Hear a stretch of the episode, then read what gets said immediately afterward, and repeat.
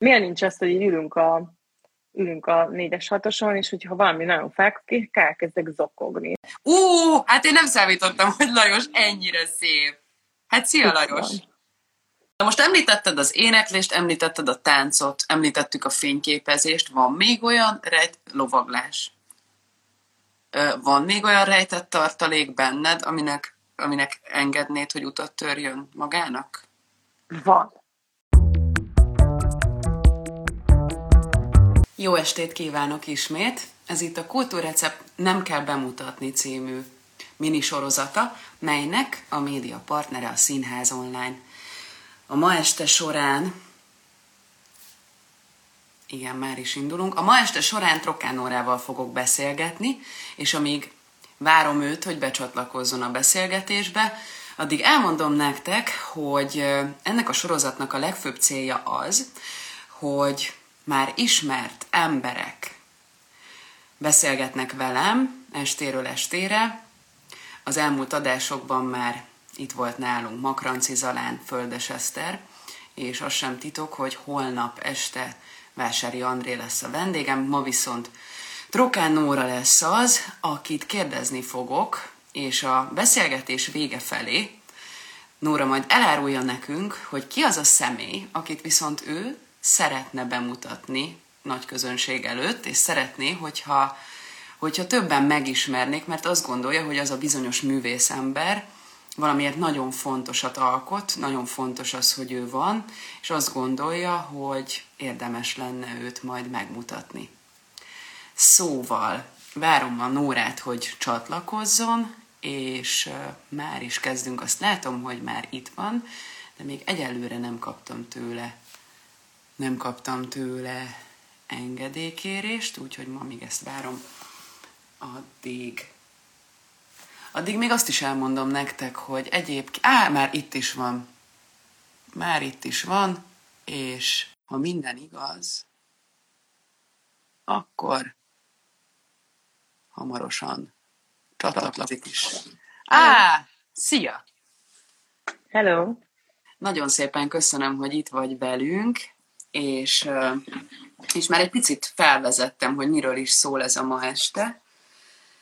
Egyébként úgy szoktuk indítani, vagy hát úgy szoktam indítani, hogy, hogy mindig egy picit mondok. Ja, bocsánat, fordítottam Szöveget tanulsz. Ja, nem, az csak oda van rakva a sarokba, egy kiemelő. De szóval... vettem, hogy nem, nem látok annyira jól. Na jó. Szerintem most már oké. Okay. Ugye? Te is úgy látod? Uh-huh. Jó.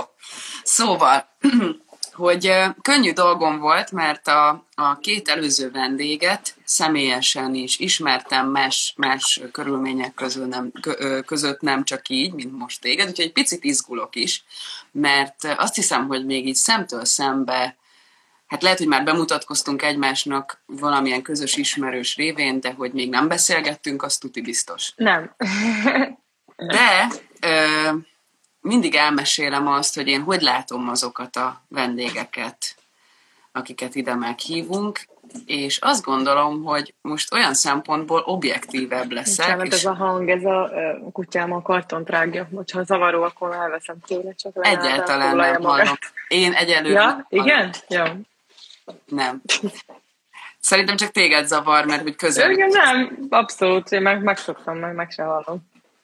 Szóval, hogy egy kicsit objektívebb leszek, mert hogy olyan leszek, mint egy igazi néző, hogy, hogy a, ahogy megismerhettünk téged a médián keresztül, abból tudok csak leszűrni bármit, de felírtam néhány gondolatot, hogy szerintem, szerintem te milyen vagy, aztán lehet, hogy azt mondod, hogy teljesen hülyeség, amit beszélek, de hogy, de hogy elsősorban azt érzem, hogy független vagy, egy nyugalmat árasztasz magadból, higgadságot, és, és hogy annak ellenére, vagy éppen azért, mert színész vagy, szereted magad kipróbálni egyéb más dolgokban is. Hát erre nagyon jó példa volt a most megjelent albumod, hiszen a uh-huh. fényképezés az, az egy ilyen, ilyen történet. Ö, egyébként most jelent meg Mielőtt című fotóalbumod. Igen. És ö, majd erről mindenképpen szeretnélek kérdezni. Aztán azt is, hogy erről már régóta lehetett tudni. Én már sokszor láttam azelőtt is fényképeket, hogy ez az album megjelent volna. De hát ezek tények. Vissza hozzád. Azt gondolom talán, hogy neked nagyon fontos lehet a családod. Igen.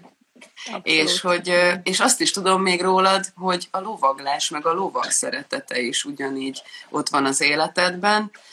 És, és éppen ezért azt érzem, hogy nagyon természetközeli, és egyben nagyon természetes a, a te jelenséged. Igen, tudok ellenkezni. És hogy közvetlennek meg kedvesnek látlak. Ez tök jó, hozok egy zsepit. Pillanat. Mindjárt visszajövök. Jó, hát addig, amíg a meghatottságtól a könnyeket letörni az arcáról, Nur, addig eh, felajánlanám, és most nem beszéltem meg veled előre, de hogy, de hogy azt szoktuk még csinálni, hogyha esetleg a, a nézők közül van, akit valamilyen különleges dolog még érdekel, amilyen kérdést én nem tettem fel, akkor, akkor kérdezhet benne, vagy ebben? Persze.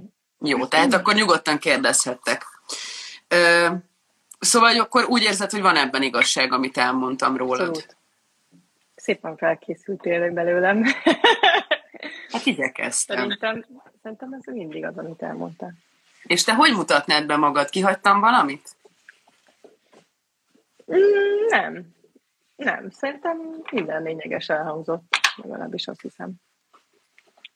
Megkerülhetetlen, hogy, hogy beszéljünk arról nyilván, hogy ha már a családot itt említettem, hogy biztos sokszor elcsütötték azt, hogy neked könnyű lehet, mert, mert olyan családod van, amilyen művész családod van, és hogy biztos neked könnyebb így érvényesülni.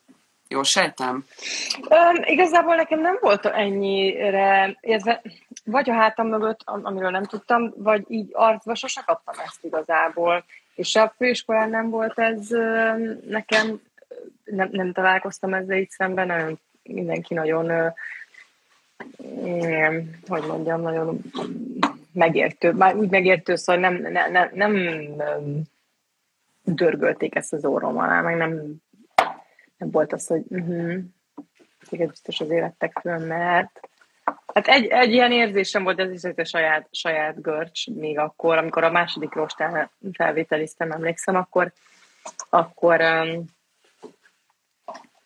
aznap délután én jutottam egyedül tovább az egész uh, uh, aznapi csoportban, mint én 40 ember, és akkor úgy kell kezdeni, hogy bejön a, a titkár, és akkor azt mondja, hogy a mai nap tovább jutott XY, és akkor általában felsorolnak neveket, és aznap csak engem mondtak, ugye ezzel a névvel, és akkor az volt bennem, hogy na most hogy mindenki azt mondja, hogy na, azért jutott tovább. Mert, de igazából nem, ez, ez bennem nem okozott, mert, mert tudtam, hogy ha van valami, akkor inkább nehéz, nehézség.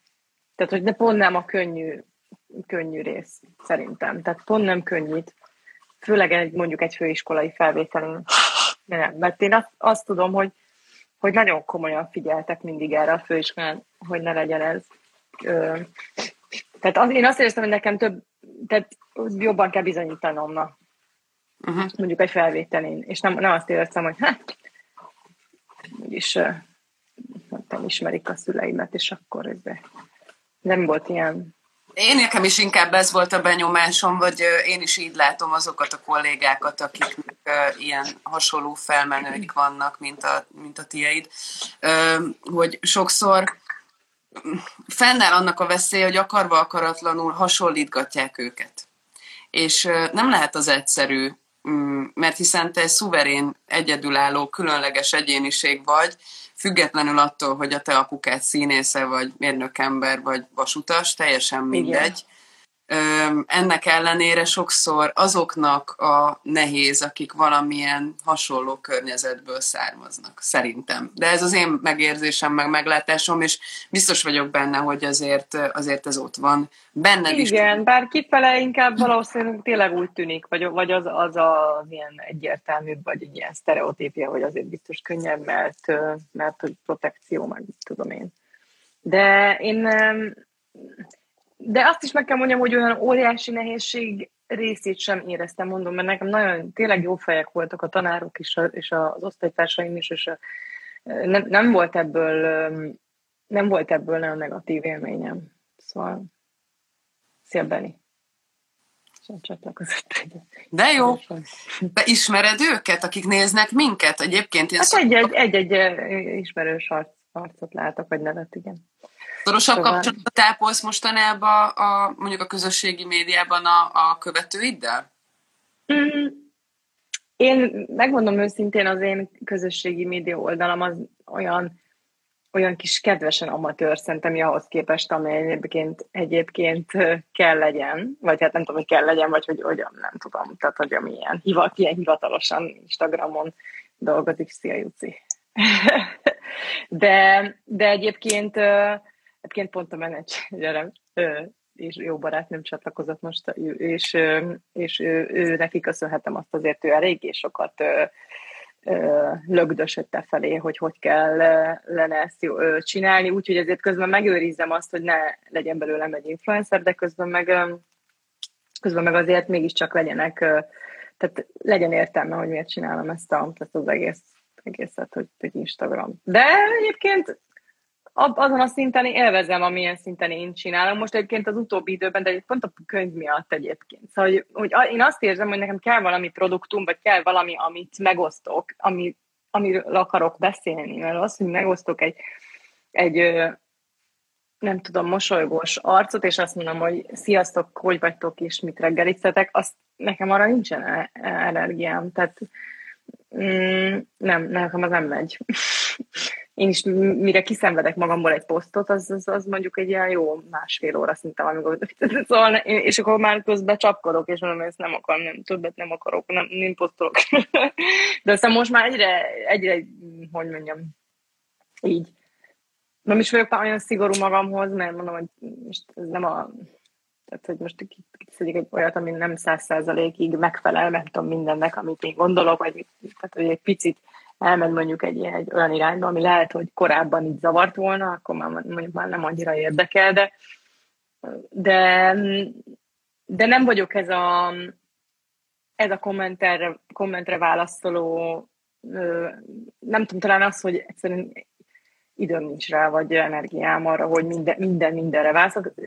Nyilván, hogyha jön valami olyan üzenet, ami például a könyvvel kapcsolatban most egy csomó olyan üzenet jött, ami, ami kérdés, hogy, tehát praktikus kérdés, hogy hol lehet dedikáltatni, hogy hol lehet kapni, hogy lehet megrendelni, külföldre szállítanak el, vidékre szállítanak, és ezekre természetesen válaszolok mindenre, amire tudok. De arra, hogy hogy vagy és milyen a napod, arra nem tudok. Nem Egyébként tudom. gondoltam rá, hogy azért hát, ha most sokan néznek minket, akkor érdemes elmondani ezeket az információkat, mert hogy most van egy ügy, és ez az ügy... Igen, végre van egy ügy, ami, ami lehet, és ilyenkor viszont nem esik nehezemre. Tehát érdekes, hogy ilyenkor viszont a tartalomgyártás az nem, nem esik nehezemre, mert, mert tudom, hogy azért van, hogy szeretném, hogyha minél többen tudnák, hogy van ez a könyv, minél többen több emberhez eljutna, és minél több ember polcán ott, ott vigyorogna, mert nekem az nagyon nagy boldogság lenne. És Hát, ha gondolod, akkor el, elmondom egyébként ezeket, hogy hol lehet. Ez ugye ez, ez egy olyan album, ami, aminek az a témája, hogy a színészek színpadra lépés előtti pillanatai, ami um, egy olyan nyolc évvel ezelőtt nagyjából fogalmazódott meg bennem, illetve én akkor inspirálódtam egy angol, angol anyagból, ami egy angol album, ami egyébként nekünk ugyanez a témája, de abban egy picit több a színészportré konkrétan, tehát ami a bevállaltabb színészportré, de ugyanígy a backstage területén. És nekem akkor így be, be, bevésődött ez, hogy én ezt nekem itthon meg kell csinálnom, mert hogy én színész vagyok, közül be tudok menni a takarásba is, nem zavarok, nem, nem olyan, hogy nem egy idegen megy be, de közben tudok, tudok fényképezni is.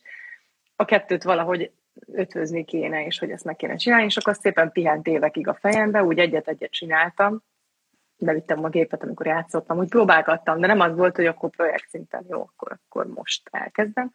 És akkor én 2018-ban ezt, ezt így, így, így kiküldtem egy e-mailt, aminek mai napig megvan így a draftja, így az el van ment, ment vagy a jegyzeteim közé, és akkor kiküldtem színházakba, és elkezdtem csinálni a munkát. Aztán ugye 2020 az nem, nem segített, hogy ezt, ezt folytassam, ugye egyáltalán nem voltak előadások színház nyitva, úgyhogy az utolsó, hát szeptembertől egy, egy kemény, nagyon intenzív, most szeptembertől egy nagyon intenzív munka volt, és sikerült befejezni, és novemberben be lett mutatva a könyv, és van neki egy webshopja, egyébként most már lehet lehet fizikai valójában is kapni, de van egy, van egy webshop, aminek az a neve, hogy mielőtt, mielőtt nyilván nincs ékezet, mielőtt fotoalbum.com, és innen lehet rendelni, illetve a Szabados Áginak a, a világ cuki könyvesboltjába, tényleg a, a Libertin könyvesbolt, ami a Liptai utcában van a Margit hitnek a Budai hétfőjénél, ott lehet kapni élőben, és ott az összes uh, példány dedikálva van egyébként a, a boltban és mindenképp szerettem volna, hogyha lenne, legyen, mert azért mégiscsak úgy egy könyv, nagyon jól néz ki, ki van egy könyves polcon egy, egy boltban, szóval, hogy az, és, és az Áginak a boltja, az tényleg olyan igazi, olyan régi típusú könyvesbolt. És amikor a múltkor ben voltam dedikálni, akkor annyira jó élmény volt, hogy tényleg azt figyeltem meg, hogy bejönnek az emberek, és ott van az Ági, egyébként kisköténybe, akit ugye látnak minden este a, a híradóban, és akkor mindenkivel beszélget, és, és bejönnek az emberek, és nem az van, hogy jó, akkor ez lesz, meg ez lesz, kártya, viszlát, nem tudom, hanem, hanem mégiscsak egy könyves volt, és akkor elkezdenek beszélni a könyvekről, akkor az Ági ajánl egy-kettőt, hogy ú, ez nagyon jó, az nagyon jó. Ez tök jó, ilyen kis klub hangulat, nem tudom, ilyen kis te a, te a délután hangulat kerekedik csak azért, mert bejön három ember. Na mindegy, ezen, ebben a kis ékszerdobozban lehet kapni a könyvemet, illetve ami még egy információ, ami nagyon fontos, aztán beszélsz te is, hogy nagy levegőt. Az... De, hogy, de ami fontos, hogy most lesz a pénteken a Katona József Színháznak a, az előtt csarnokában a kantinban egy, egy dedikálás délután 5-től délután 7-ig az előadás előtti időpontban, és ott is lehet uh, majd, majd könyvet venni uh, sajnos csak készpénzzel, úgyhogy ez kicsit ilyen nem Covid szép, de majd megoldjuk. Hogy gumikesztyű lesz Gumi, gumikesztyű, vagy valaki bedobják a, nem tudom, a persejbe, úgyhogy majd vigyázzunk, de, de ez most pénteken lesz, úgyhogy nem sokan eljönnek. Na hát ez nagyon, ö, ö, egyébként nagyon köszönöm, hogy ezt elmondtad, mert ez fontos, de ami engem ebben nagyon érdekelt, és nagyon-nagyon felkeltette az érdeklődésemet, úgyhogy egyébként nyilván színházi emberként van némi elképzelésem arról, hogy mi történik a színésszel, de hogy van egy ilyen metamorfózis, amit így meg is fogalmaztál, valahol olvastam ezt, hogy, hogy 6-tól hétig mi történik az emberrel. Most akkor induljunk ki belőled, mert nyilván, nyilván te is tudod azt, hogy, hogy jó nem hattól, de mondjuk fél hattól már ott szokott lenni az ember, elkezd készülődni, és, és valahol ezt annyira pontosan megfogalmaztad, most nem akarok itt olvasni közben, de hogy a, a, az érzés megmarad bennem, hogy, hogy világok választanak el olykor embert, igen. színpadra lép, vagy színészt és színpadon lévő színészt egy óra. Hát igen, igen, rengeteg, rengeteg olyan, olyan szituáció van, ami um, na, történik veled aznap, és be kell menni játszani. A legnagyobb tragédiában. Nekünk a családban pont volt egyébként az édesanyám elvesztette a, az, az öcsét autóbalesetben 23 éves korában, és ő aznap, amikor azt megtudta, be kellett venni vízkeresztet Máriát játszani, aki végig ordítva röhögi az egész előadást, és be van rúgva, és a többi. Szóval ez, ezek olyan, most nyilván ilyenkor, ilyen helyzetekben azért lehet, hogy van olyan bizonyos fokú dönt, döntés helyzetben a színész, hogyha mondjuk nincs olyan állapotban, hogy tényleg ezt mondjuk megugorja, vagy de, de általában általában azt megcsinálják, azt nem tudom, tehát hogy van valami, van valami ilyen utolsó erő, vagy, vagy hogy addig, addig is, nem tudom, arra koncent, koncentrálsz, ami nem a tragédia hanem mondjuk egy, egy teljesen más dolog. Ez nehéz, nehéz dolog, de meg kell valahogy meg kell abban az egy órába, vagy nem egy órába, öt percben kinek mennyi, de egyszerűen át kell, át kell változni, át kell, le kell tenni, vagy éppen bevinni, ha olyan, hogyha olyan a szerep. Nekem is volt már ilyen, hogy Na ezt hogy... akartam kérdezni, hogy volt olyan élethelyzet? Biztos volt, hát számtalan élethelyzet van, amikor valami nagyon-nagyon ellentétes történik odakint és odabent.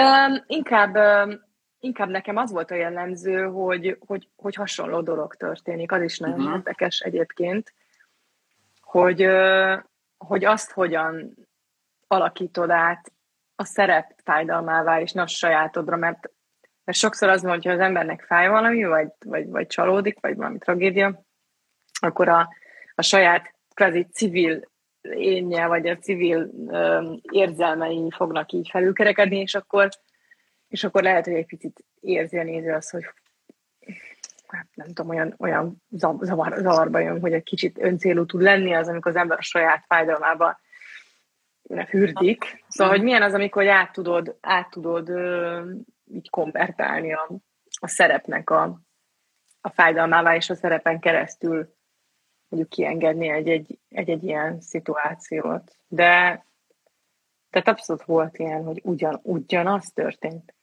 Tehát, hogy megtörtént mondjuk előző este valami, és másnap mondjuk az nem előadás volt, hanem próba. De hogy ugyan... Megint megtalált egy kartondobozt a kutyám. De hogy ugyanaz... Csak hallott egyébként, én, én legalább... Jó, jó, jó, csak azért, én azért nézem, hogy azért nem mindegy, hogy mit rág. Ja, igen. De hogy a könyvet rágja valamit. De... Csak szóval, hogy, és akkor ugyanaz történt, nem tudom, 12 órával később a színpadon, és akkor így az, az, az, az egy, egy, egyrésztről jó, és másrésztről meg az, hogy nem akarom még egyszer ezt most átélni. Szóval nehéz. Ez már egy terápia, amiről te beszélsz egy kicsit szerintem, vagy legalábbis tud ez ilyen terápia szinten hatni, nem? Hát de. De, de, egyébként igen. Főleg, hogyha ha az ember úgy tényleg beleteszi magát, és úgy engedi átfolyni, át, át, át, átengedi magán a szerepnek a, a fájdalmát, és akkor és akkor akár így ki tud mosódni egy, egy, egy, egy ilyen gyász, mondjuk egy, nem tudom, szakítás, valami, és akkor az emberből így annyit sír minden este, vagy akkor már jó van ki. Mert egyébként szerintem tök fontos az, hogy például, hogy, hogy, hogy, hogy az régen, hogyha mondjuk tényleg gyászott valaki, akkor ugye volt egy hét, amikor az volt, hogy ott ültek a nem tudom, hogy egy hét, de mondjuk több nap, és akkor voltak akik a sirató, azt, szóval akik jöttek és sirat, tehát kisiratták a, az emberekből a, a fájdalmat, és hogy szerintem valahogy a mai ö, világ, vagy a kultúra, vagy a, a társadalmi nyoma, nem tudom mi, de hogy szerint, tehát az van, hogy ha most nem vagy jól, meg ha sírsz, vagy valami, akkor az, akkor az olyan visszás, hogy úgy jaj, jaj, Holott egy, mondjuk egy ilyen helyzetnél miért ne lehetne üvöltve bőgni mondjuk a busz megállóba? Mi, miért van az, hogy az ember, ha sírnia kell mondjuk egy tömegközlekedésen, akkor az van, hogy próbálja visszafolytani, mint mondjuk a gyerek az nem próbálja visszafolytani, üvölt a, a, az anyja karjában, már éppen mondjuk valami baja van. Nem? Miért nincs az, hogy így ülünk a, ülünk a négyes hatoson, és hogyha valami nagyon fel, elkezdek zokogni, és akkor az emberek valószínűleg azt gondolják, hogy, hogy valami nagyon komoly pszichés problémám van, holott csak ki akarom engedni a fájdalmat, és szerintem ez a sok nyelés, meg ez a sok mit, mit gondol a másik, ha látja, hogy sírok. Hát mert ő nem szokott sírni, de mindenki szokott sírni, szóval szerintem például ez de ugyanez a nevetéssel is. Tehát, hogy harsányan nevetni, felnevetni, akkor arra is furán néznek. Talán a színházban, ami a milyen hülyeség egyébként ezt anyámmal szoktuk beszélni, és ő is szokta mondani, hogy innen üzenem, hogy amikor nevet a néző, az nekünk jó, mert ugye az, hogy nevetsz a nézőtéren, és akkor így tudj rád néznek a szomszéd. Én nagyon hangosan rögök, tehát hogy én igen, tehát én, én nagyon hangosan nevet, sajnos, hát nem tudok mit hangosan nevetek, ha tetszik, anyám ugyanilyen, és akkor mindig mondják, hogy gyertek már nézzétek egy előadásra, akkor így fölhúzzátok a nézőket, de én, rám minden előadáson nem néz, minimum egyszer valaki.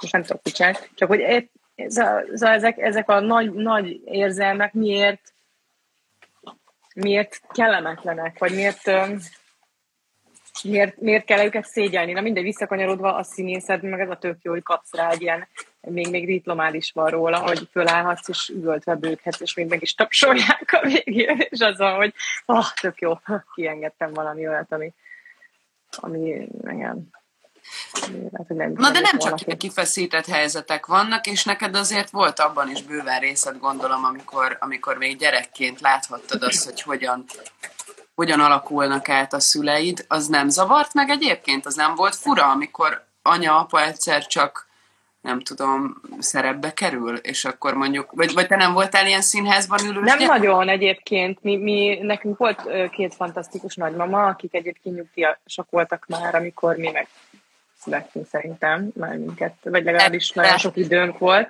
idejünk, idő, idejük volt ránk, szóval renge, rengeteget voltak velünk, és, és ez óriási segítség volt nyilván a szüleimnek, hogy nem az, van, nem az volt, hogy vagy egy, vagy egy babysittert kell rángatni, hogyha mindkettőknek előadása van, vagy, vagy a másik az, hogy fölnövünk a színházban, amit egyébként nem akartak, szerintem tudatosan, tehát, tehát nagy mázliuk volt, hogy ott volt a két szuper nagyi, akik tényleg ö, hadrafoghatóak voltak mind egész picikorunktól kezdve, tehát hogy hogy nem volt nekem nagyon ilyen, hogy akkor azt, azt láttam, hogy emlékszem ilyenekre, hogy amikor a nyomorultak bejátszott az anyu, és akkor tanárgyénét játszott, és így iszonyatos rúsnyára volt sminkelve, de akkor igazából csak vicces volt, meg olyan volt, mint ilyen farsang. Rögtünk rajta, meg akkor emlékszem, hogy itt próbálgattunk ilyen riszeket, meg parókákat, meg itt van egy-két kép. Igazából csak képek vannak, mert én nagyon, nagyon én nagyon rossz szülem, tehát régi dolgokra gyerekkoromban nagyon rossz, rosszul emlékszem, hogy mondják, tehát nem, nem jó a memóriám szerintem. és csomó dolgra nem emlékszem gyerekkoromban, csak nyilván vannak képek, amik, amik nem tudja az ember, hogy Azért emlékszik, mert látta a képet, és a kép alapján emlékszik, vagy tényleg, tényleg emlékszik, hogy ez megtörtént, szóval ezt nem tudom most így külön választani, de lényeg, hogy vannak ilyen képek, hogy ilyen tollak, meg nem tudom, mik vannak a hajunkban, és akkor voltak ilyen 9, vagy nem tudom, 6. Akkor ez így jó volt, tehát, hogy akkor ez a része neked egyáltalán nem traumatizált, hogy, hogy jaj, anyukám, nem tudom, csúnya volt, vagy apukám gonosz volt, vagy nem, nem tudom, a színpadon. Nincs ilyen traumatikus élményed. Ez mondjuk jó. Egy ilyen van, ez nagyon vicces sztori. Mert hogy nem úgy vicces, csak hát így visszagondolva, hogy, hogy volt valamilyen várszínházi valami nyári előadás, és szerintem én nem néztük az előadást, csak még az is lehet, hogy próba volt. Szia, Lajos. Lajos a kutya? Igen. Majd mindjárt fölemelem, azt megmutatom nektek, csak olyan, Köszönjük. olyan aranyos. nézem. És akkor ott valami próba, lehet, hogy próba volt, de hogy szóval olyan előadás volt, amit nem feltétlenül kellett volna lássunk, szerintem azért olyan szövegek voltak benne. És emlékszem, hogy anyám így felrohant valami lépcső, és utána ment egy csáv, azért a hapsi, nem tudom, kiátszotta, és akkor visszanézett, és akkor mondták, hogy gyere, és ő ezt ordította le, hogy mindjárt jövök, csak előbb megkefélem. És akkor így, én így gondoltam, hogy megfésülik. Az milyen érdekes, hogy hogy így elképzeltem, hogy így fölmegy, és egy, így meg kell, hogy kell, ki kell férni a haját, és arra annyira emlékszem, hogy azért nem volt traumatikus, mert fogalmam nem volt, mit jelent az, hogy meg kell, bocsánat, de hogy, na például ez, ez lehet, hogy akkor nem kellett volna a hajam, de, de nem, nem ez, ez utólag, ez utólag esett le, hogy jé, tényleg, ott azt mondta, hogy meg kell férni, az nem fésülködést jelentett, nem mindegy. Szóval, hogy azért ilyenek, ilyenek voltak, de nem, de nem emlékszem így rossz élményre. Talán nyilván az, az egy az egy nehezebb élethelyzet, mint gyerekként, hogy, hogy, hogy az esték azok, tehát hogy nincs, ott, nincs minden este az, hogy a, hogy a hanyó vagy apu mondja a mesét, vagy tudom. De ezért... Bújtok, és akkor úgy altatnak el, igen. Igen, de de én azért nem érzek hiányérzetet, hogy azért nem azért nem trauma ez, vagy hogy mondjam, mert, mert egyrészt azért sokat voltunk egy, együtt, de, a, de ugye a nagyszülők tényleg annyira, annyira imádtam őket, és, és annyira ilyen biztonságérzetet adtak, hogy, hogy egyszer-egyszer volt ilyen, hogy emlékszem, hogy így fönnmaradtam, és így titokban megvártam, hogy hazajö, hazaér ö, anyu, vagy nem tudom, vagy. Na és még akkor egy picit erről, hogy, hogy hogy zajlik ez egy normális estén, amikor mondjuk rendben vannak a körülmények, viszonylag kiegyensúlyozott vagy, tudod, tudod hogy mi a dolgod este a színpadon. Izgulsz előtte te magad, Nóra, amikor bemész? Hatkor? Hétkor? Hát az az igazság, hogy most, most az utóbbi pár évben egy picit én így, hát tudatosan is, de egy picit, picit kevesebb, sőt, egy sokkal kevesebb a színház az életemben. Én döntöttem így, mert mindjárt visszakanyarodok a kérdésedre, csak hogy azért, azért kezdem minden azért, Krisztus előttől, hogy csak hogy érts, hogy így a, a régebbi dolgokra tudok így visszakanyarodni. Mármint a régebbi élményekre, mert ott volt nagyon sűrű a kecskeméti években. De, de én direkt most, én most így döntöttem egy pár éve, nekem iszonyatosan szerencsés, intenzív első 12 éve volt a szakmámnak. Tehát, hogy, hogy olyan, olyan szerepek voltak, és olyan rendezőkkel, és olyan, olyan ö, kollégákkal, hogy, hogy, hogy tényleg így csak, ö, csak vágyni lehet ilyet, és visszagondolva iszonyatosan hálás vagyok mindenkinek, aki, aki ebben hm, segített, és aki, aki, aki erről tehet. ö, és egyszer csak úgy, úgy kezdtem érezni, hogy szeretnék más dolgok is érdekelnek, és uh, ugye a színház az, az, az eléggé 0-24, hogyha az ember full time csinálja, és mondjuk le van szerződve egy színházhoz. Mert vagy próbál, vagy előadása van, és um, ami egyébként, ha, ha, ha jó, és hogyha, hogyha szereti, akkor egy csodálatos áldásos állapot, de én úgy éreztem, hogy hogy más szeretnék, és akkor, vagy mást is, és akkor, akkor döntöttem én is egy picit a film felé kanyarodtam, illetve a fotózás felé. Egyébként a fotózás azt lehetne csinálni, az, az, az, mert az eléggé független, azért az, abban az ember elég független tud, pláne, hogyha ha nem ilyen megbízott munkái vannak, hanem mondjuk ilyen saját projekteket csinál, mint mondjuk én. De hogy de hogy, hogy ez, ez így alakult. Viszont a kecskeméti években ott volt egy nagyon intenzív időszak, és emlékszem, hogy ott voltak olyan szerepek, ami előtt tényleg nagyon, nagyon kellett koncentrálni, szóval nagyon-nagyon izgultam. Főleg az elején, tehát ugye az első tíz előadásnál. Mert azért, amikor az ember eljátszik mondjuk egy macska forróbálok tetőnkből meg itt, vagy a vagy a hosszú út az éjszakában a, a, a Mary Tyrant, aki egyébként egy 60 éves szerep, ö, egy morfium függő anyuka, és egyszer csak a Zsolt és Sándor azt gondolja, hogy én azt én játszom el, ö, akkor azért azok olyan ö, fajsúlyos dolgok, hogy, hogy azért ott nem lehet nem izgulni, meg nem, nem készülni, meg, meg tényleg annyi szöveg, de amúgy én inkább szövegparás vagyok, mint, uh-huh mint az, hogy, hogy most hogy fogok megcsinálni egy jelenetet, vagy hogy sikerülni fog-e érzelmileg egy jelenet. Mert amikor egyszer elmegy a szöveg, tehát ha egyszer valaki megtapasztalja, már pedig szerintem ez előbb vagy utóbb sajnos elég hosszú ez a pálya, egyszer csak megtörténik valakivel. Nekem ez viszonylag korán megtörténik, egyszer mondom, hogy Na, mikor történt neked meg először? Nekem a, az Örkény Színházban a képzelbetegnek premierje. Ami, premier? Ami, ami, ami, ami premier, igen.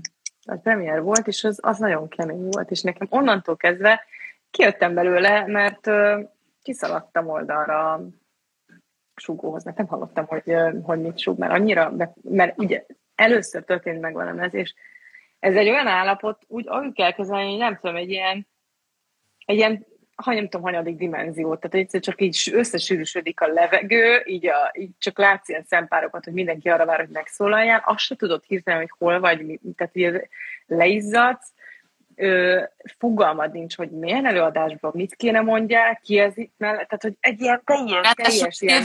betegnél még nagyon kamúzni se tudsz. Hát mert ráadásul az, azt a Mohácsi ö, testvérek írták át, és az egy olyan ö, abszurd ö, ö, szöveg és hát ugye általában, ami ennek ők írnak, szóval, hogy még csak így, még csak így nagyjából se tudtam, hogy mi az Isten jön. És az volt, hogy azt értem, hogy ez, nem, ez nem fog eszembe jutni. Tehát itt most, és a Sander Anna ült a másik oldalon, akik szintén azt az arcán, hogy nem tudja ő se, hogy, hogy menjünk ebből tovább, mert hogy nekem kéne olyat mondanom, hogy És akkor kiszaladtam oldalra sugózat, csináltam, mint hogy ez benne lenne az előadásban, így a kis ilyen lökött csajt játszottam, és röhögve kiszaladtam, és akkor megkaptam a, megkaptam a bűvös mondatot, de az vagy utána nagyon sokáig bennem volt ez, hogy csak nehogy még egyszer megtörténjen, és akkor ez tényleg egy egy évig biztos az volt, hogy 600-szor elmondtam a szöveget előtte, ami egyébként tudni való, hogy nem attól függ sokszor, mert egyszerűen ez egy, ez, ez egy ilyen, nem tudom milyen áll, valami agykihagyás, vagy én nem tudom. Tehát, hogy, ablak, ablak, tehát, te, tehát teljes. Tehát az, amikor az van, hogy valaki ezerszer elmondja, hogy, hogy izé, hogy mint a, azt hiszem, hogy talán a Mihes mesélte, hogy a, hogy a a, a dzsungel könyvében a 786. Izé alkalommal lennének, és egyszer csak az, hogy fogalmam. Tehát, hogy, hogy megtörténik, mert megtörténik, mert egyszer csak valami, valami úgy, úgy, úgy csillagok állása, az agyat kihagy, más lehet, és kész. Na mindegy, onnantól kezdve ez azért nekem ez egy kemény egy év. Ráadásul utána jöttek ez a macska forróbádok, tehát például, amikor az van, hogy amikor az első felvonás az mondjuk egy nagyjából egy, egy órás, és akkor ezt nem ennyi volt a párom, a partnerem, és ő mondjuk mondott tíz mondatot, mert ugye az olyan, ugye próbál kommunikálni a feleség a férjel, és akkor mi pofázik folyamatosan, így, így, így, így, így, így folyamatot. Tehát én beszéltem végig az egészet, és azért ott az hogy egy stúdió előadás ráadásul, tehát a sugó besúgjak, azt mindenki hallja, de még az, tehát hogy csak, lehet, hogy csak nem én, fog, én nem fogom hallani, de mindenki hallja, az nagyon kellemetlen. Szóval azért volt egy ilyen, egy ilyen masszív egy év, amikor, amikor ezen igazán paráztam, és aztán szépen le, le, lenyugodtam az, hogy elment ennek az emléke, de mm, meg ehhez hozzá lehet edződni, hogy az ember elfelejt, akkor az van, hogy jó, nincs izé, nincs pánik, hanem akkor valahogy, valahogy tovább megyek. Megyek, izé, semmi gond. És emlékszem, hogy egyszer néztem egy, egy nyilvános főpróbát a Vipkiádnak a házi színpadán, ahol a Bölcsök Anikő játszott egy egyik főszerepet, de úgy, hogy, hogy az utolsó pillanatban kellett átvegyem ez a ö, téli utazás. Ez volt a címe, azt hiszem. És a Zsóti rendezte, és mindegy volt, hogy utolsó pillanatban át kellett vegyen rengeteg szöveget ö, egy kollégájától. Igen. És én néztem a főpróbát, és, és ö, kinőtt a sugó. Ugye a házi színpad nagyon pici, és ott, ott a nézők előtt ül a sugó, vagy hát a néző első szénél. És valahogy a, a zenékő olyan szinten nem csinált ebből, nyilván mi nem tudtuk, meg nem, meg nem látszott, de, de közben valószínű, hogy belepusztult abba, hogy, hogy, hogy, hogy egy ilyet meg kell csinálni nézők előtt, de ezt nem, nem jutott eszébe, mondta oldalas monológokat, tényleg emberfeletti, hogy ennyit megtanult előidő alatt, és akkor az volt, hogy mit mondok? És így ki, ki, kifordult, és elmondta neki, és és tovább ment, és egyszerűen valahogy ettől, hogy, hogy annyira ilyen egyértelműen ezt, tehát így kiszólt, és, és, és nem csinált úgymond problémát belőle, mondom, ez belül biztos másképp csapódik le egy színészben, de hogy valahogy onnantól kezdve, amikor ez megtörtént, meg ezt így láttam, akkor, akkor valahogy lelazult benne, hogy igazából mit, kör, mit körcsök? Hát van ilyen, az ember elfelejti, kész, nem felejt levágni a fejét. És van ilyen, hogy el, csak hát ez nyilván kellemetlen, rossz-rossz, mert ez mert, mert rossz Meg talán az is van, hogy nagyon lemeztelenedve ott állsz, éppen, éppen megfeszülsz, tényleg arról szól a történet, hogy ilyen ilyen nem törődömség vagy leszaromság van az emberben, hanem azért, azért történik ez, mert ő, tehát, hogy nem akarja, hanem egész egyszerűen hogy is van ez? Szóval, hogy, hogy minden porcikád azt kívánja, hogy ez, ez jó legyen.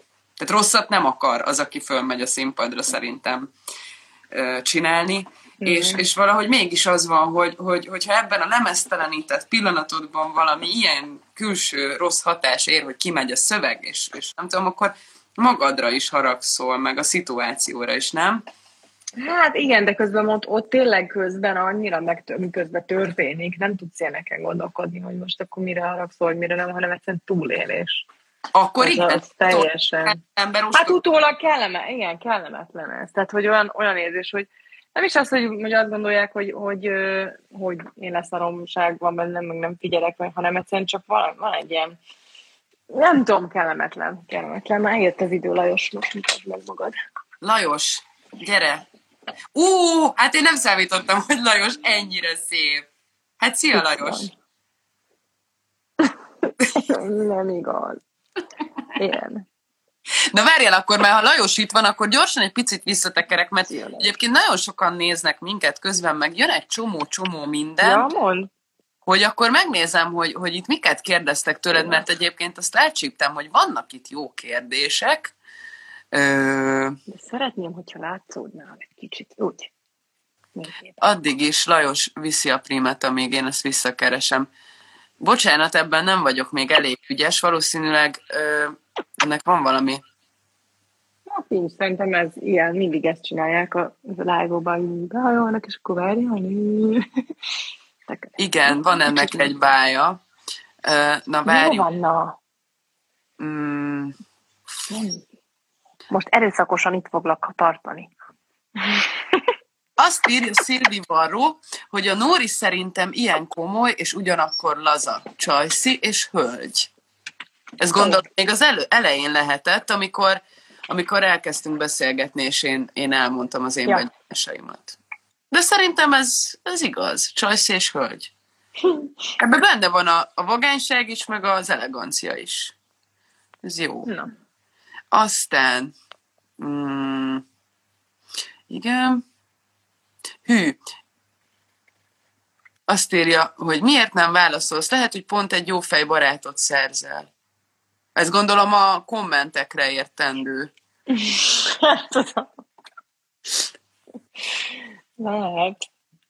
Biztos van elég sok barátod, gondolom, akikkel így is nehéz tartani a kapcsolatot sokszor, nem? Ilyen felfokozott időszakban is akár. Igen, azért ilyenkor, ilyenkor egy picit nehezebb, de megértőek.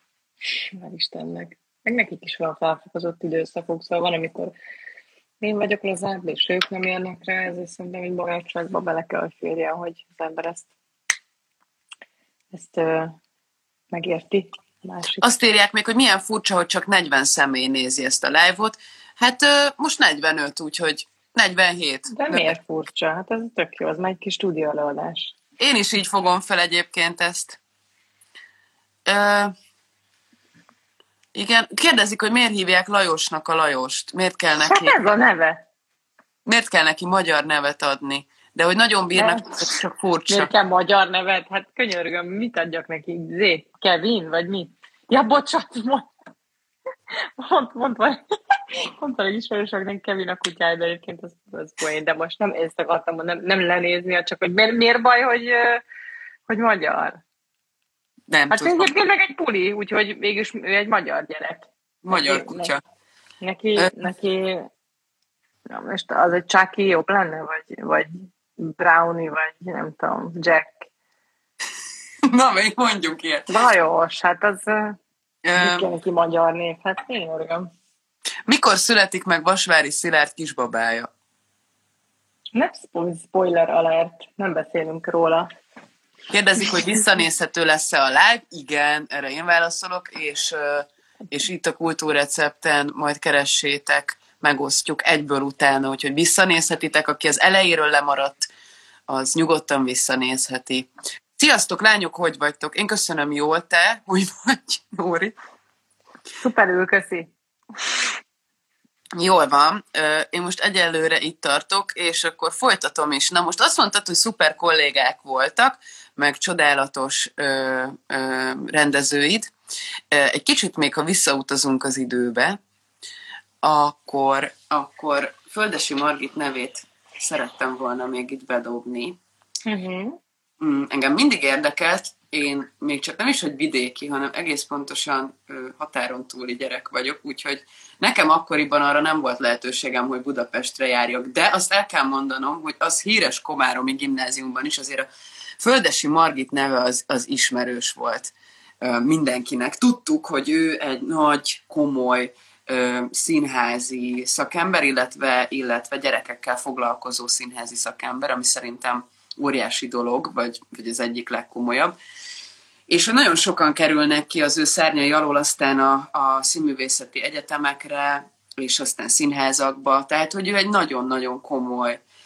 Mm, azért nem mondom, hogy drámapedagógus, mert talán nem az, hanem, hanem annál, annál még talán több is, vagy, vagy nem, nem, tehát most ezzel nem összehasonlítani akarok egy talán színházat csináló ember, aki, aki rengeteg embert elindított. Hát meg aki tényleg, a, tényleg a, az egész életét erre áldozza, hogy a, hogy a gyerekek a gyerekeket, akár, ne, ez, ez nem egy színészképző stúdió, meg nem egy színé, tehát nem, itt nem színészeket képez a Margit, hanem, hanem, hanem inkább a személyiséget fejleszti, vagy hogy, vagy hogy megnyitja, kinyitja a gyerekeket.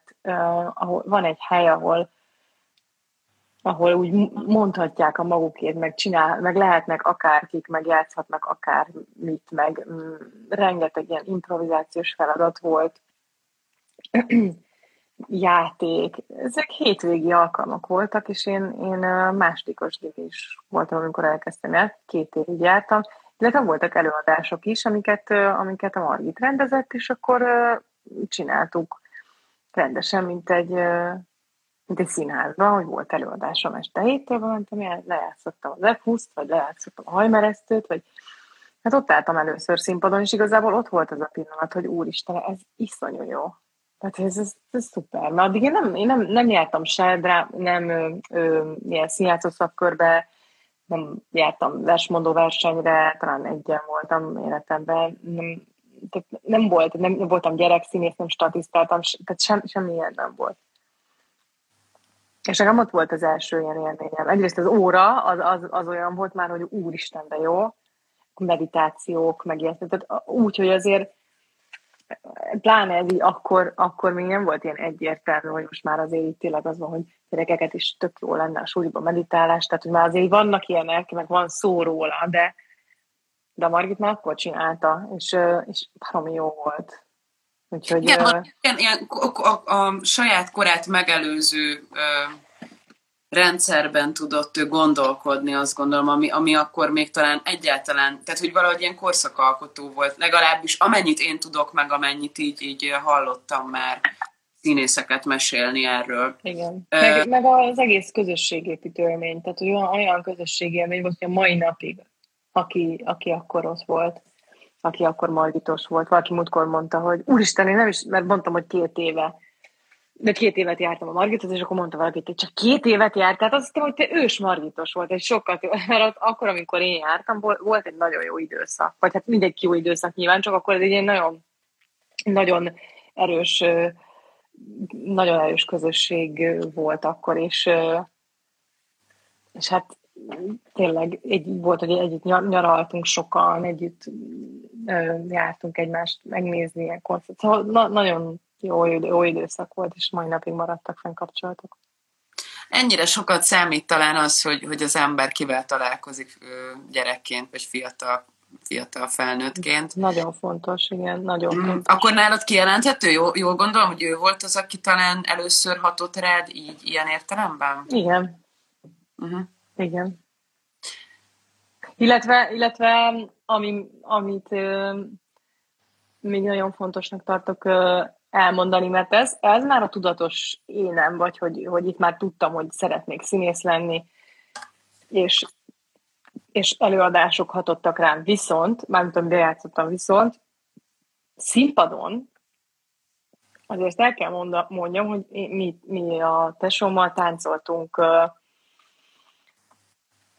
hát majdnem 13 évet klasszikus balett, és, és jazz tánc, és színpadi tánc, és ennek a ez az őrmezőn laktunk, ott nőttem fel, az őrmezői közösségi házban, a tényleg a 90-es években egy Bélavári Panni nevű csodálatos balettmesternő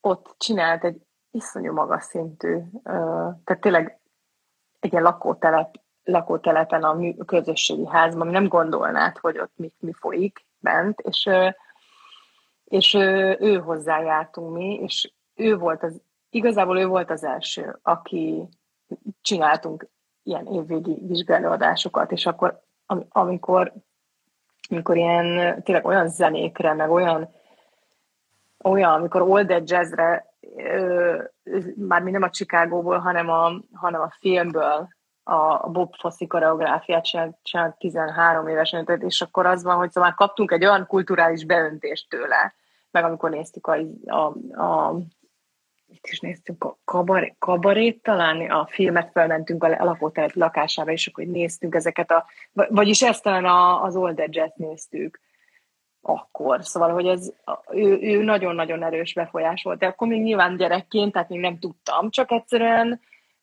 az, hogy utána a főiskolán például nekem a mozgásórák azok nagyon azt mondom, könnyen mentek, de nagyon szerettem, és nagyon-nagyon éreztük a tesómmal, az abszolút a Panni, meg egyáltalán a színpadi jelenlétről rengeteget tanultunk már akkor, csak, csak nem tudtam róla, meg, meg nem, nem tudatos volt, hanem, hanem ez később, később esett le, hogy úristen, mennyi, a főiskolán először például ott, ott, ott, ott volt az ilyen nagy beismerő, vagy ilyen felismerés, hogy hogy ez nekünk mekkora előny, hogy ez volt 13 évig az életünkben, és a mai napig csinálja a Panni, és egyébként ugyanúgy néz ki, tehát ez csodálatos, és a, és, és a mai napig csinálja, és egyébként van a Felméri Lili nevű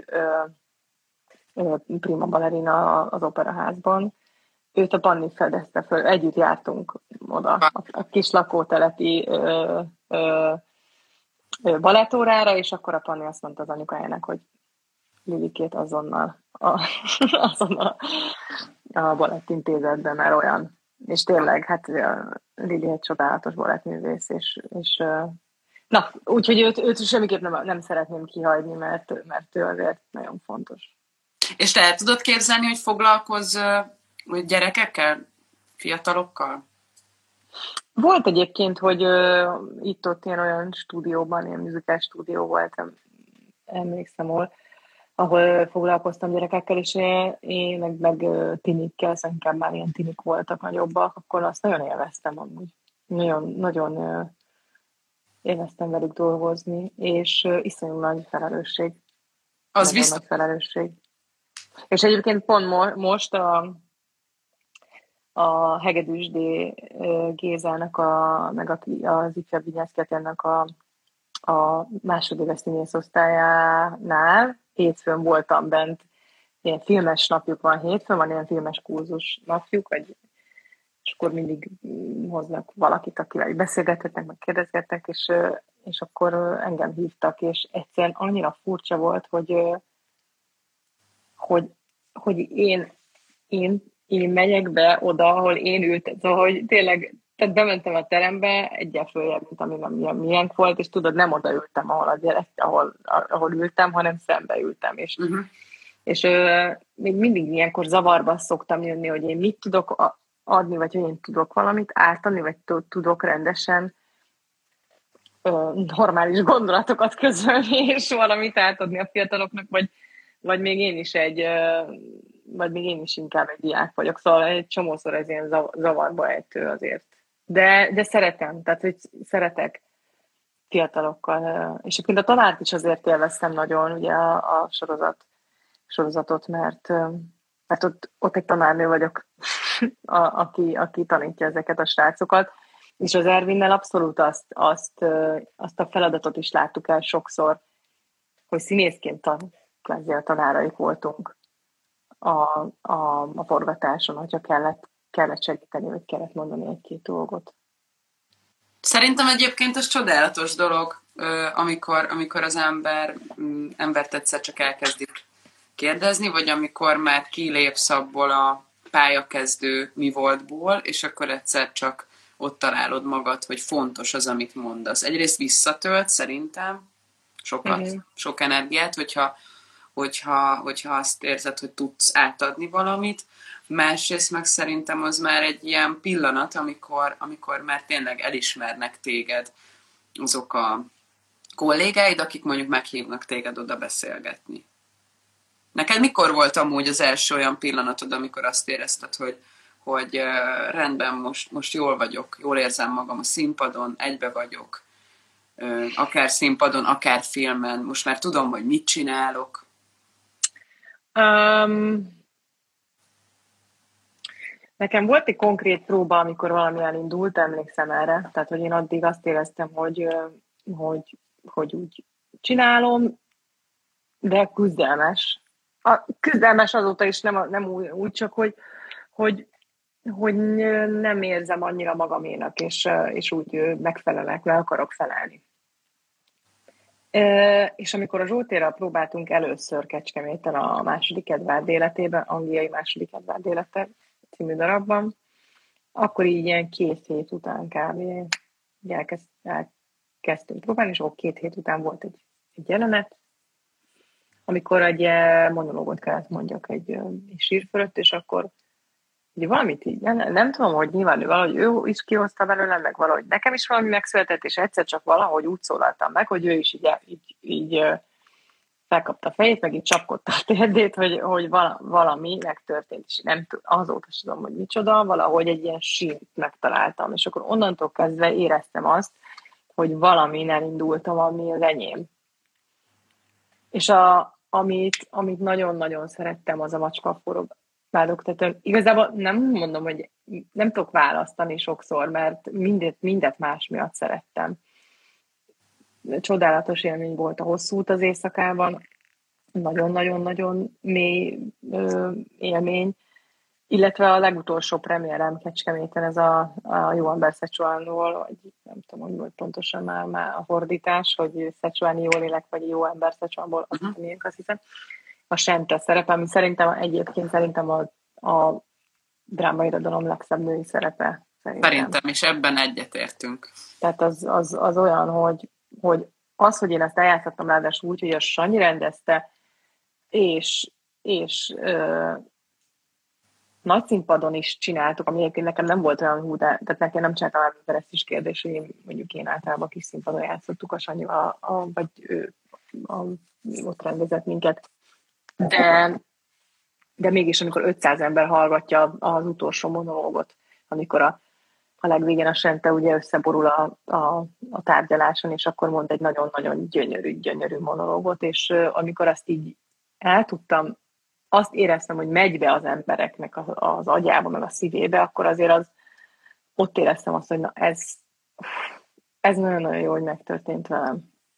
És azt hiszem magam azóta is nekem az egy nagyon-nagyon top helyen. Tehát nagyon, azt, azt érzem, hogy az nagyon nehéz lesz. Mind szerepileg, mind rendezőileg, mind társulatilag kollégák, tehát azt, azt nagyon nehéz lesz úgy überelni. Aztán nem is akarom, tehát nem az van, hogy most akkor legyen valami jobb. Én nagyon örülök, hogy megtörtént, mert ez is ritka, hogy az embernek ilyen fiatalon van egy ilyen élménye. Ez csodálatos lehet. Igen. Ráadásul abban a csodálatosan szép színházban. Nagyon szép. Hát igen. Nagyon szép, nagyon szép, és, és nagyon jó az akusztika. Hát, ami, ami egy csomó helyen nem jó. Azért ők még tudtak, tudtak régen színházat építeni, még akusztikát, akusztikát létrehozni. Na most említetted az éneklést, említetted a táncot, említettük a fényképezést. Van még olyan rejt lovaglás? Van még olyan rejtett tartalék benned, aminek, aminek engednéd, hogy utat törjön magának? Van. Na mit? hát az az igazság, hogy én, én amikor mm, 2010 mm, nem tudom hányban, de egy régen, akkor ö, szerintem két-három év voltam Kecskemét, amikor jelentkeztem a filmrendező szakra az eszefére. És akkor eljutottam az utolsó fordulóig, ami öt forduló. Szóval azért én halálosan büszke voltam magamra. Cis. De az az érdekes Nem itt akármilyen, is akármilyen. Tehát az nem úgy van, hogy ott, ott aztán tényleg a tesztektől elkezdve a gyakorlati dolgok, szóval, hogy ott van igen, van, igen. Csak ott, annak, aki esetleg... Ja, igen. igen, hát ott nyilván egy ilyen nagy tesztel kezdődött, egy ilyen, egy ilyen több oldalas az még abszolút anonim is volt ráadásul, és aztán kellett írni egy forgatókönyvet, arra kellett írni, azt pitchelni kellett, meg kellett védeni, le kellett kvázi adni, hogy miért jó, aztán utána le kellett forgatni, aztán be kellett mutatni, szóval, hogy ez egy nagyon hosszas folyamat volt, és aztán az az érdekes helyzet állt elő, hogy a Szász János volt a, az osztályt indító tanár, akivel én következő szeptemberben Kecskeméten a boldogtalanokat próbáltam volna, vagy hát, hogy próbáltam is, de hogy az volt a, következő előadás, ami, és, és akkor először ültem a, ültem a, a, a utolsó vizsgán, levetítették a filmemet, és akkor ott ült mindenki, az összes filmes mogul, és akkor így jellemezték, hogy mi jó, mi, mi jó, mi nem jó a filmben. És iszonyatosan zavarba is voltam, emlékszem, én nagyon trehány módon ültem, és akkor az ilyen zavarba is jöttem, hirtelen így fölültem, mert valahogy én nagyon így ültem, mert azt akartam mutatni, gondolom, hogy milyen lazda vagyok, de halálos zavar voltam. És akkor azt nagyon sokat kérdezgették, hogy akkor azt hogy képzelem el, hogy akkor én most Kecskemétről színé próbálok, és akkor majd este visszamegyek játszani, és aztán jövök reggel, mert órán van, vagy hogy... Uh-huh. Tehát ez, ez, azért ezt én ö, nem nagyon gondoltam át hogy akkor ez most mi van, hogyha tényleg fölvesznek, akkor, akkor de nyilván nem tudom, hogy miért nem vettek föl, nem is ez a lényeg, hanem az, az nyilván így történt a leges legjobban, mert uh, egyes utána történt meg színészileg az a változás, ami megtörtént, és onnan indult el a színészi uh, létezésem abba a jó irányba, amit én szerettem volna. Másrészt meg egy tök nagy visszaigazolás volt hogy azért csak nem vagyok mondjuk teljesen teljesen tehetségtelen talán a, a már a másik oldalához sem, és lehet, hogy megpróbálom. És aztán most, most vagyok ott, hogy most meg fogom próbálni, igen, majd egy wow. kis, kis játék. Aha, egy kis filmet tervezek. Az is egy Brecht darabból. egy, egy Brecht jelenet. Úgyhogy most ez a terv. Nem tudom még, mi lesz belőle, meg nagyon, meg nyilván ez jogdíj kérdéses, mert ugye még a Brecht nem, nem halt meg olyan nagyon régen, ilyen, tehát nem telt még el 70 év. Úgyhogy még, még jogdíjköteles, meg még, meg még, még dolgozni kell a. De ez most egyelőre egy nagyon erős elhatározás, és egy nagyon uh, uh, nagy vágyam, hogy ezt megcsináljam, ezt a, ezt a, ezt egy kis rövid film formájában. Jaj, de jó. Úgyhogy ilyesmi, ilyenek a tervek. Dalad van. Hát mi vagy? Milyen alakzat vagy te? Ez nagyon jó. Minden, minden érdekel. Aztán lehet, hogy kiderül, hogy tökre nem vagyok apa tehetséges, akkor majd, majd akkor... Majd Na és akkor mi van? Semmi, az semmi. Csak én abszolút akarok magamnak ennek, mert érdekel ez a része, meg akarok. Nagyon szeretem a filmeket, iszonyatosan vágyok sokat filmezni, és ez a másik oldal is érdekel.